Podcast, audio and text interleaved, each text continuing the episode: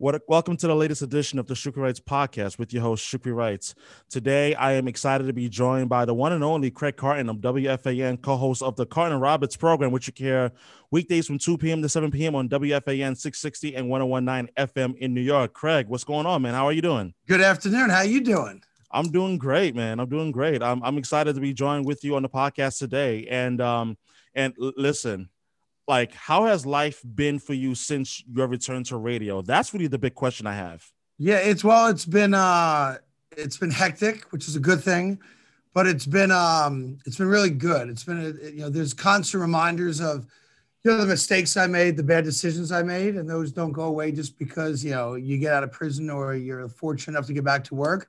Yeah. So life's also work. You know every day is work. Making amends for the mistakes i made. Also trying to enjoy you know, the things that have been afforded to me, the chance to be back with my family, chance to go back to work. Yeah. So it's a combination. It's um I'm very blessed. You know, I've become a far more I don't know, if not religious person, far more appreciative person of kind of the world around me yeah. with much more empathy for others. And I think I've come out of the experience a better person for what I've gone through, knowing that everything I went through was also self inflicted you know, although I was doing stuff with bad people, I'd like to think I'm not a bad person, but I have a long way to go to prove that.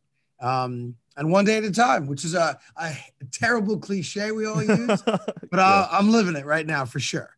And and that's the best model to, to live in, especially considering that we've been living through COVID now almost a year. And and and, and I gotta I gotta ask you, you talk about taking life lessons and applying it to to everyday living what is the number one lesson that you've learned since you've been able to return home to your family and as well as the lesson that you've learned returning to WFAN, whereas before you were the king of morning radio in New York for, for 10 years working with Boomer Esiason. Yeah, I think there's, there's two answers to that question. Mm-hmm. I think uh, the, it's two words really. Yeah. Appreciation and honesty. I appreciate far more now, you know, my you know what I have, you know the opportunities I have. I'm not talking about tangible stuff. Yeah. I just I appreciate the opportunity. I appreciate the gift I've been given, you know, to do this. Uh, I didn't really, although I busted my ass to get there. There's somewhere along the line where I think I stopped appreciating where I had, I had gotten to. You know, top of the game, morning drive, New York City, tons of money, all that stuff. I think I started to take it for granted at some point, unfortunately. And then the other word, which is more important, I think, is honesty. Yeah. You know, I was living a lie. I was lying to the people closest to me, both at work and at home. And it caught up with me. So I think just living an honest life, taking ownership of my mistakes, and being really appreciative of what God and what the world has offered me and continues to offer me uh, is amazing. So those would be the two words that I would use most honesty and appreciation like at what point and where did you feel that you began to not appreciate what had been given to you? And like and what was that moment like for you? I'm not sure if there's one tangible moment. I think it's probably an amalgamation of time mm, where okay. we had become number one and then we were always number one. Um, and i think that's part of it. So my ego kicked in for sure. Mm and then I think there was a point where I enjoyed the ability to wager a shitload of money. Mm. And that fed my ego. You know, it's one thing to bet a hundred bucks on a hand. All right, now you're betting 500 bucks a hand. And now all of a sudden, although my income didn't warrant it, now I'm walking into a casino with a million dollars in cash in a bag. And, you know, I'm wagering $30,000 a hand. And I think there's some kind of collective period of time, whereas my gambling got out of control, I lost sight of everything in my life that was truly important to me. Like I worked hard to get to where I was. For sure. You know, and I've been fired along the way. I've been told I'm not good enough to do it. Hmm. And then I got to that spot, and rather than enjoy it, which I should have, because it was awesome, it was amazing, I allowed this other aspect of my life to take over. And sadly, you know, become more important. And that's gambling addiction, which I denied I had for a very long time. But I, I you know, I'm a compulsive gambler. And, and I think owning that even though I have no money, I have nothing, you know, to speak of. There's nothing to show for that success. Yeah. Uh, I'm in a much better place though. Like I appreciate you being candid and even being open with me because I was not even expecting um you to even to lead with that, but I think it speaks volumes when you are one who's able to own up to it and to be as open as candid as you are. And I appreciate that. I wasn't intending to go that route at all. To sincerely, No I mean, like, Yeah. but, but, um, but, but I want, I definitely want to ask you something in terms of radio because radio is my passion and being a radio host in New York City. I mean, I'm from New York, born and raised, so like New York is absolutely no stranger to Well, me hold on, I gotta call time. I gotta call time out. Go ahead. Over your right shoulder, it says, "Let's go Bruins." I see it. Let's go. Call it out. Go ahead. Call it out. What is that? I'm, The I'm from Bruins. New York, but I'm a Bruins fan. Yes, I am. I'm calling bullshit on that. Who- who No, it's, it's not bullshit at all. You got friends from New York that let you get away with that? Oh, uh, unfortunately, I've been called out, but you know what? Yes. Are you a Knick fan, a Jet fan, a Yankee I, fan? I am a Yankee fan, diehard. I, I hate the Jets with a passion. The Jets I actually make fun of because like just the So- ine- go ahead. when you and your buddies get together and you're and you're at a sports bar at your house or something, they let that go? Oh yeah, like I Ah. trust me. I, I I hear it from my friends in New York. You know, I've been living in Boston for four years, and Okay. for the first maybe two and a half, three years, I used to hear it all the time. Like, you're from New York. How can you like Boston teams? I'm like, "Mm, I just do. Like, I mean, this I own I own up to it. Like, listen, All like, good. I, I, I. I I like the the Bruins and, and, and so forth, but Was there a girl involved or something? like you first moved to Oh, man. Boston and I gotta there I gotta a, good-looking girl who was a Bruins fan. You're like, uh, "Hey, shorty, I'm a Bruins fan." Something had to happen. I li- listen, listen, listen. I, I'll tell. I'll be honest with you. So, I first started rooting for the Bruins in 2006, and Okay. like I, I like listen. I had cable, and you know, like sometimes they'll have like the NHL, like Game Center Ice, like free previews and stuff like that. I'll watch Right. it, and the Bruins were just that team that I fell in love with. Like Zdeno Chara was my guy, and I I became a fan of Patrice Bergeron like through time and so forth. And so you rooted for there certain guys, and then and because then- of who they, I got you. All right, listen. exactly. I, I'm a busting balls. Like to me, there's that old notion of, yo, you're not allowed to root for a team. That, that's Yep. bullshit. Root for whoever you want to root for. Just you know, try to stick with them for a little bit. But yeah, I listen. I don't care who you root for. I just I For noticed sure. it. I go, oh. Oh, no, I'm- I'm glad you called it out. Mhm. All I'm- right. I'm- as, long, as- as long as people hold you accountable for it. Absolutely. fine. Listen, if I'm being held accountable by um by yourself, like listen, I think that in itself made, made my day. I'm like, are you kidding me? Now I got another question. absolutely. Now, now I'm checking you out. Go ahead. Is that on the wall with green tape? Yes, it is. Uh, we got to do better than that. I know. I know. It's, it's put what a I nail in had. the wall or something, or put Oh, the tape on the man. back side or something. You're not in college anymore. Let's go. I mean, I mean, which is fair, but you know what? I didn't. I didn't have nails. I didn't want to like damage the wall Alright. and have my landlord start complaining about you damaged the, wall. I'm not paying you back your security. I'm And like, all you had was green tape. You didn't Yeah. have scotch tape. I mean, fair enough. you had I- green tape. Fair enough craig. Fair enough. But but you know something? Like Yeah. i i appreciate like the the banter um greatly. And I, i'll ask you this. There's a lot at stake this spring and summer in new york with terms of the yankees and the mets. And Yeah. like we all know the story with steve cohen becoming the new owner of the mets and the expectations with the Mets having acquired Francisco Lindor and as well as Carlos Carrasco in that trade from the Cleveland Indians, along with the Yankees, every year they're expected to win to win a World Series, and for some reason over the last four years they have not been able to get over the hump. So my question to you is, which team in New York right now between the Yankees and the Mets have more to lose this upcoming baseball season based on expectations? I think the Yankees are probably still the answer. You know, you know, forget about last year because it's a shortened year. Yeah. The Yankees are still a hundred win team, right? Every year since Aaron Boone took over, other than last year. Yeah. I don't think the Mets are there yet. I think the Met expectation is more about who are we signing and why aren't we signing guys? For sure. Whereas the Yankee expectation is haven't won a title since 2009, one title in two decades. hmm What the F, right? I think Yeah. that's what most Yankee fans are saying right now. For sure. Now, I do think if you want to go beyond just a year, Mhm. then there's going to be some Met expectation solely because you have an owner that's got dough. And there's going to be an expectation, maybe not next year, but certainly in the next two or three years, that every top line free agent that fits a need that the Mets have, yeah. well, the Mets should get him. And I think that'll play itself out. So I think for this year, the answer to your question is still Yanks. Next five years, I do think the Mets are on that same hook.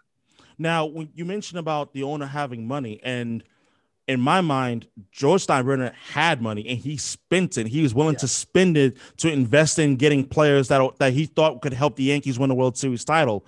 Do you think through the course of time that at some point Steve Cohen could be looked at by the Mets fan base as saying that, okay, I know he hasn't won before but he can be that guy that brings us to the promised line based on the fact that he has the money and he's shown the willingness to, to, to, to use that money. And a lot will be asked, especially of Francisco Lindor, um, especially after the season when he is going to be a free agent. Yeah.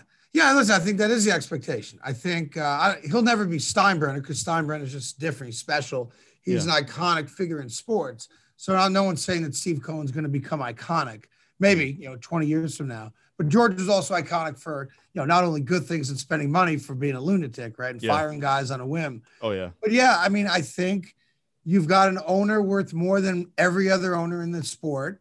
The expectation is that they're going to give Lindor 300 plus million bucks, that mm-hmm. they'll re-sign Conforto, and that they will spend money like a big market team. Now, they tried to, but uh, guys went elsewhere this offseason. But. I think if you're a Met fan, you, you're in a good spot because there's no doubt they're going to spend a lot of money, and they, he will. There's no doubt in my mind. So when you when you look at the New York sports scene right now as it currently stands, there has been discussions about it's been a while since the New York team has won a championship. Yeah. You being in New York City every day, and there's been this drought now of nine years of a, of a New York since the New York team won a championship. There's been a ticker tape parade. Which team in New York City do you see as the next team that could potentially have a ticket tape parade down Broadway? Why do you do this to me? Because because, because you know the answer and I, I know to. the answer, and I don't want to give you the answer. Well, you're gonna make me. You're gonna make me say the Brooklyn Nets. Is that what we're doing here? I mean, I mean, maybe. Knowing I'm, I'm a diehard Knick fan. I, I mean, I'm going to push buttons. I mean, just like you push buttons. They, listen, I mean, the Brooklyn, Nets are, the Brooklyn Nets are clearly the closest, you know, to a championship. Yeah. It would be a major major upset if they are not in the NBA finals. And at that point, you roll the dice because who knows, you know. But uh, my expectation is that, sadly, for me as a Knick fan, the mm. Brooklyn Nets are going to be in the NBA finals. Uh, I can't, how could they not be? They're just by far the most talented team in the East. And you could make the argument, I will, they're the most talented team in basketball. You know, Even more so than the Lakers? Yeah, all due respect to AD and LeBron, who are great, you know, coming off a championship and with all the respect to you know the greatness of LeBron's career, you know, I mean the Nets they can, they don't defend, but they can outscore anybody. And I think you're looking at a net, you know, got to respect what the Utah Jazz are doing. Always respect if AD's healthy. Mm-hmm. But I think it's the Brooklyn Nets versus somebody. Just sure. don't tell my partner I said that. That on the down low. Speaking of your partner, Evan Roberts. Now, yeah. I listen, I'll be honest. I've been listening to the show for for, for since October. I'll be completely yep. honest. I fall in love with the show. Thank you. But I've noticed that there's a certain chemistry between you and Evan that's like it's like little it's like big brother little brother i'm gonna i'm gonna push your buttons in the same way you try to push mine where does that come from does that just come from your innate personality in terms of how you are and your persona on the air or does it come from just having built a relationship with evan roberts over time well, it's a it's a combination. You know, we're getting to know each other better and better every single day. So yeah. on a personal level, we know each other more. We're more comfortable with each other than we were, you know, when we started November 9th. Um, and that's just my personality. Like it's a, we're at the end of the day, we're a bunch of guys that are BSing about sports and pop culture. Yeah. Right. So that's just how I grew up. It's there's ball busting involved, and you know my balls need to get busted too. Um, so I think that's the that's how the show will evolve as we get to know each other better. And yeah. he'll know what buttons to push of mine. I know what buttons to push of his and the other guys on the show. And I think that's the fun stuff. Like I've always said, like anybody can talk about the game. Right. Tonight's game, last night's game. There's nothing special about how I break down a game. Mm. Nothing special about you break down a game. Sure. I'm no better than you at it. You're no better than me at it. We both saw the game. What's your opinion on the game? Ultimately, I think what will set us apart as Carton and Roberts is everything else. Mm. All the other stuff we bring to the table, the personality, the relationship, the respect for the city we live in and work in. And I think that's what ultimately sets us apart. It's what set me and Boomer apart. It's what set Evan and Joe apart when they were together. It's what's special about this radio station. And that's what we are trying to make better every single day because every fan has an opinion on the game. It mm-hmm. mine's not better. I'm just the guy with the microphone in front of me. So why do people want to listen to us? And it's for everything else. Speaking of the show growing, you are currently in a in a radio ratings war with the Michael Kay show of, of the other station, ESPN 98.7. In fact, I just read an article in Newsday a couple of days ago that you just narrowly beat out the show for the for the for the book of for, for the month of January. For a so, month for January. For, for, yeah. for the month of January. So my question to you is like how has it how has it been that you guys in less than a span of three months, it hasn't even been fully three months, that you have beat out the Michael Kay show, which have been widely regarded as number one sports afternoon show in New York for, for a little while now in just such in such a short period of time. I know it's crazy, right? How it is possibly happen.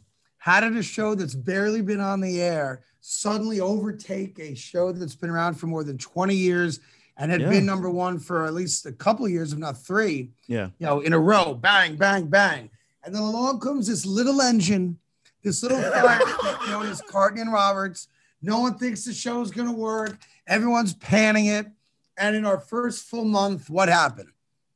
Well, it's only one month. So yeah. before I get all crazy and cocky, let's see what happens in February and then March and on and on and on. But uh, it is a story. It was not covered uh, appropriately, in my opinion, which just further fuels me to hmm. continue to do it and to do it well. And one day, and that day is not going to be today, tomorrow, knock on wood, someone will look back and go, wow, that's pretty cool what you guys did. And that's our goal why does it add fuel to your fire that you feel that it was not covered enough by the New York media? Because that's part of what drives me, you know, proving the naysayers wrong. Like the excuse that was given when we won the month of January was, well, the lineup on the other station sucks, and mm. that's why Carton and Roberts won. That's bullshit. It's a, that narrative makes no sense at all because we're the only radio show that goes against Michael Kay mm-hmm. on a local head to head basis. So if you want to talk about how their shitty lineup impacts WFAN, it impacts our morning show, it impacts our midday show, it impacts our night show. No other show goes up against a local radio program, let alone one that's been around for 20 years that has been successful. So, why is the story the only reason we won January is because the rest of their lineup stinks. What's that got to do with us? Hmm. Right? So their lineup stunk in December. No one wrote about it. Their lineup stunk last June. No one wrote about it. All of a sudden, and Roberts comes along hmm. and wins a single month. We that's all we've done. We won the month of January. And rather than give us credit for doing something that nobody thought was going to happen that quickly, we have to now find a reason for it, right? Why is the reason the rest of their lineup? So, you know, it makes no sense. If they were number one for three straight years, did the, was the rest of their lineup that much better? No. Mm. The lineup there is always stunk. So all of a sudden it's, well, we got we got to come up with a reason why Carton and Roberts won the month of January. Well, don't give them credit let's not acknowledge that they're doing a really good show that no one expected to happen. Yeah. Let's now find another reason for it. And I think that's BS. And you, you know, there's something to be said about the, the lineup between the two stations. And I realized this earlier this month. And I and I said, you know, the number one thing I wish for is that both stations would have more of a local centric lineup. FAN always has had that a lot, no question. But 98.7 doesn't have that. And I know it's between 8 a.m. and 3 p.m. is all national shows. What is there to be said about having a station that's all about the local flavor, and it's not just only in New York, but as, but as well as in different markets. Well, it's two things. Number one, you have to be local to have any chance to win. There's not a national sports show in the history of the world that has ever come to New York and won, and there never will be. The animal does not exist. It cannot happen. So if a radio station ever wants to win locally, you have to be local. Mm-hmm. Then there's a second part to that. You also got to hire good talent. You have to have good shows, compelling shows, entertaining shows. So it's not just, hey, put two guys on the radio that are in New York, have them talk about New York and you're going to win. You have to have good talent. So I think there's two parts to it. You know, that radio station will never win throughout the day in New York because they're not local. The only chance to compete with us as a station for anybody is to be local. If you go to Detroit, you got to be local, right? Mike Valenti, who's been the number one afternoon show in yep. there, he talks about Detroit. If you do a national show against him, you're going to lose. If you go to Philadelphia and you're competing against a Fanatic or WIP, and you're talking about Nebraska Cornhusker football, you're going to lose. So it's, I mean, it's no secret. You know, you, you know, you know, you don't need to see how the sausage is made. It's obvious. be local and then be really good. You know, if you go to Boston for a long time, WEEI owned Boston. Well, along comes the Sports Hub, local, more compelling, more entertaining, more ratings. So it could be done, but there's only one way to do it. A be local and B be really good. Absolutely. Absolutely. Speaking of EEI, there was um there, there was a situation that arose in which that you went on the afternoon show there and you and you yeah. try to have have an interview between the guys of o- OMF. I want you to explain to me what happened because I don't know the full story and I'd rather hear it directly from you as to what happened and what went wrong. Yeah, I mean it's old news now, which I don't really want to talk which, about. It's, much. It's fine. You know, I don't want to put more gasoline on it. It's because yeah. it's old news you know, I probably overreacted a bit, which I've said. I didn't appreciate, you know, kind of the tone that they were coming at me with, yeah. considering I was doing them a favor. But it's it's old school now. Um, I don't really spend much time worrying about them or or Boston, yeah. although I love the city. Um, yeah. So it's to me, it's a dead issue. No, no I appreciate you asking, but there's no there's no point. Yeah, I, I, wasn't asking for, for the sake of like trying to like oh yeah, no, like, like, no not, not at all. And, and and and I know you're up against it you know, but based on based on time and the, the show about to start soon. Um, one last question I want to ask you is this: Yeah, when you look at New York right now, and you look at they're just finally beginning to allow fans return to the arenas, whether it be at MSG, um, or, whether it be um, the, the Coliseum on Long Island, um, and, and soon enough, um, Shea Stadium and, and Yankee Stadium. How great will it be for the fans to be able to return to um, to, to the stadiums and arenas to be able to um to, to watch their teams play again. Yeah, I think it's a significant deal. You know, New York City is a shell of itself, as most major cities are because of COVID and the quarantine and yeah. the restrictions on dining and just living life. So I think, you know, having 10% back is a good start for sure. Mm-hmm. But, you know, listen, we all long for the day when there's 30,000, 40,000 people in a baseball stadium, 18,000 people sold out watching a Knick or net game. I think it's significant. I don't think we can overstate how important it is for fans to be back in stadiums and in arenas. And I think it's uh, the image of it and the yeah. thought of it indicates that life is good again. Life is back to normal again. And I think um, that day really can't come soon enough.